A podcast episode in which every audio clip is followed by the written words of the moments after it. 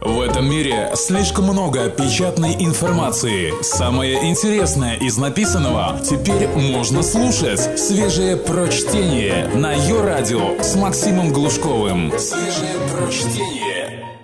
Как часто вы и я задавались вопросом, что будет если, и как приятно получить аргументированный ответ на это. Что будет, если все станут вегетарианцами – в числе главных факторов, вызывающих изменение климата, следует назвать мясо-молочную промышленность. На ее счету прямо или косвенно 14,5% всех мировых выбросов парниковых газов, а потребление мяса по всему миру только растет.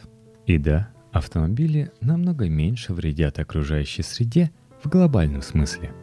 В целом, люди любят есть мясо – как только зарплата бедняка хотя бы немного вырастает, он почти сразу начинает покупать больше мяса.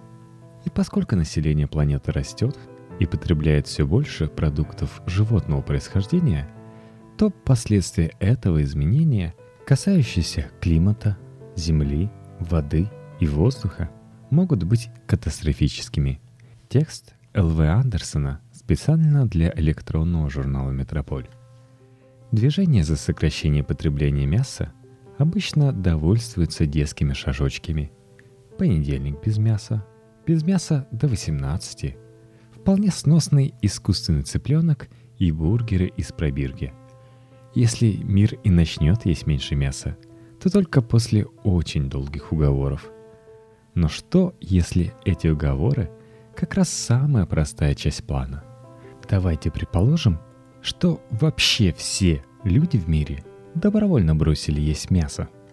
Я знаю, что на самом деле этого не произойдет.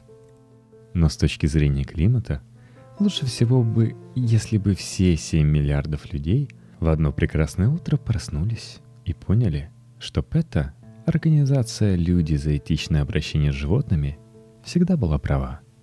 Однако какими же будут последствия, если, воплотив заветную мечту Питера Сингера, все человечество возьмет и заменит точку зрения на свой рацион? По меньшей мере, одна группа исследователей сделала расчет, показав, что означало бы для планеты всеобщее вегетарианство. В 2009 году ученые из Нидерландского агентства оценки окружающей среды опубликовали свой прогноз, в котором говорилось о том, как сокращение потребления мяса – полный отказ от него и от употребления продуктов животного происхождения скажутся на парниковом эффекте. Исследователи подсчитали, что к 2050 году всемирное веганство привело бы к сокращению связанных с сельским хозяйством выбросов углерода до 17%, метана на 24%, а закиси азота на 21%. Всеобщее вегетарианство даст примерно такое же впечатляющее снижение выбросов парниковых газов. Более того, голландские исследователи выяснили, что всемирное веганство или хотя бы вегетарианство намного более выгодная альтернатива целенаправленным изменениям в энергетической сфере, вроде углеродного налога и технологий возобновляемой энергии, и поможет добиться тех же самых результатов куда меньшей ценой. Вывод. Благодаря только всемирному отказу от мяса Человечество не победит глобальное потепление, но далеко продвинется в деле смягчения климатических изменений. Однако, всегда есть это однако, не все так радужно. Голландские ученые не учли, что еще может случиться, если все и каждый перестанут есть мясо. В этой версии развития событий мы не брали в расчет возможные социально-экономические последствия и не рассматривали, скажем, как может повлиять изменение уровня здоровья на ВВП и численность населения, пишут Элки Стефест и ее коллеги. Мы не анализировали агроэкономические последствия новой диеты, а в их число может сходить изменение не только расходов на перемещение, но и цен на землю. Траты, которые будут сопутствовать подобным изменениям, очевидно могут перевесить ряд обсуждаемых здесь выгод. И действительно, если бы весь мир на самом деле стал вегетарианским – или даже веганским в течение 10-20 лет, логично предположить, что экономика бы встала.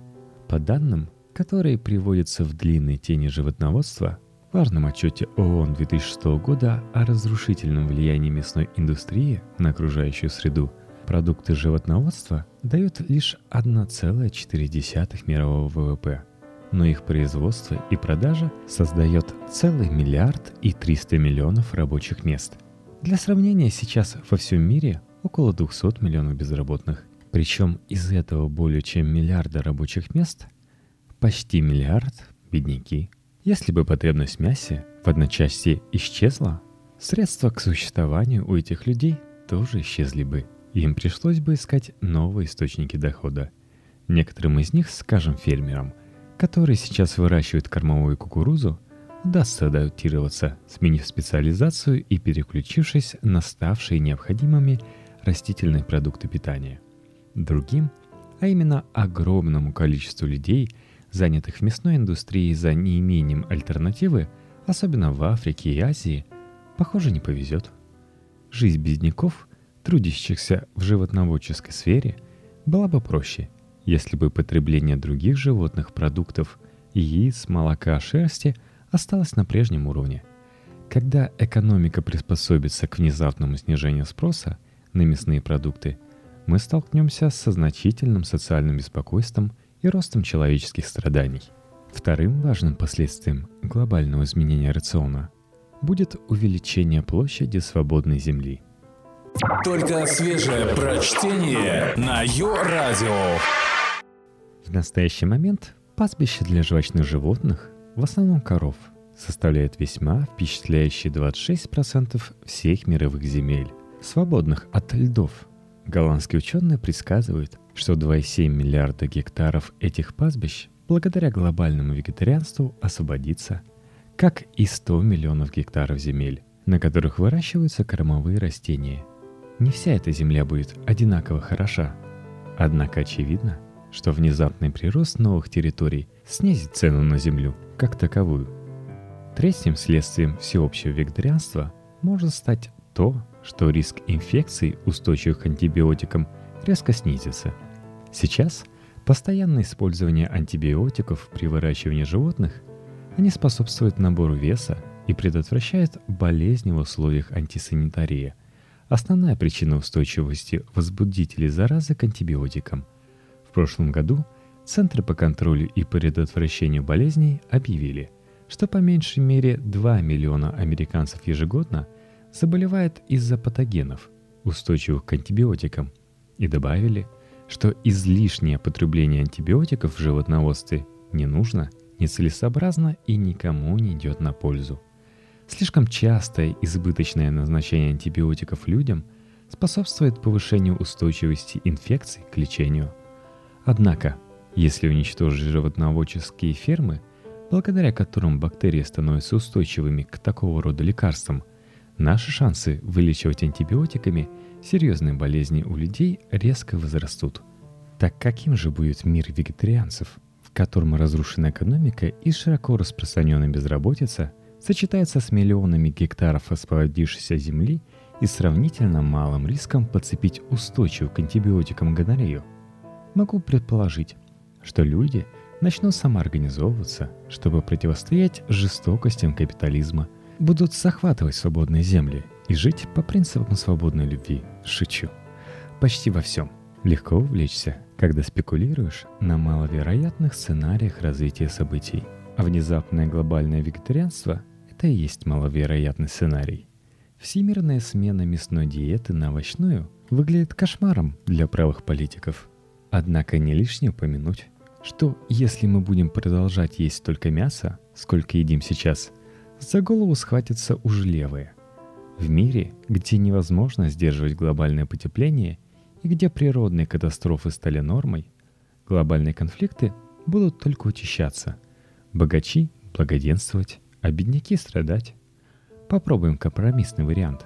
Мы не будем повально записываться вегетарианцы, но большинство из нас может хотя бы перестать платить крупным фермам, которые больше всех виноваты в загрязнении окружающей среды – и наносит самый большой урон общественному здоровью.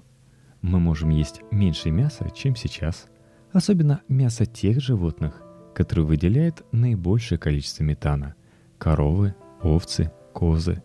Только то, что всеобщий переход к вегетарианству может оказаться слишком резким, не означает, что мы не можем постепенно снижать потребление мяса, давая рынку время адаптироваться. Не только можем, но и должны. В конце концов, население Земли вырастет до 9 миллиардов человек уже к 2050 году. А значит, нам понадобится отобрать у коров хотя бы какую-то часть от тех 25% мировой Земли, которые все еще в их распоряжении –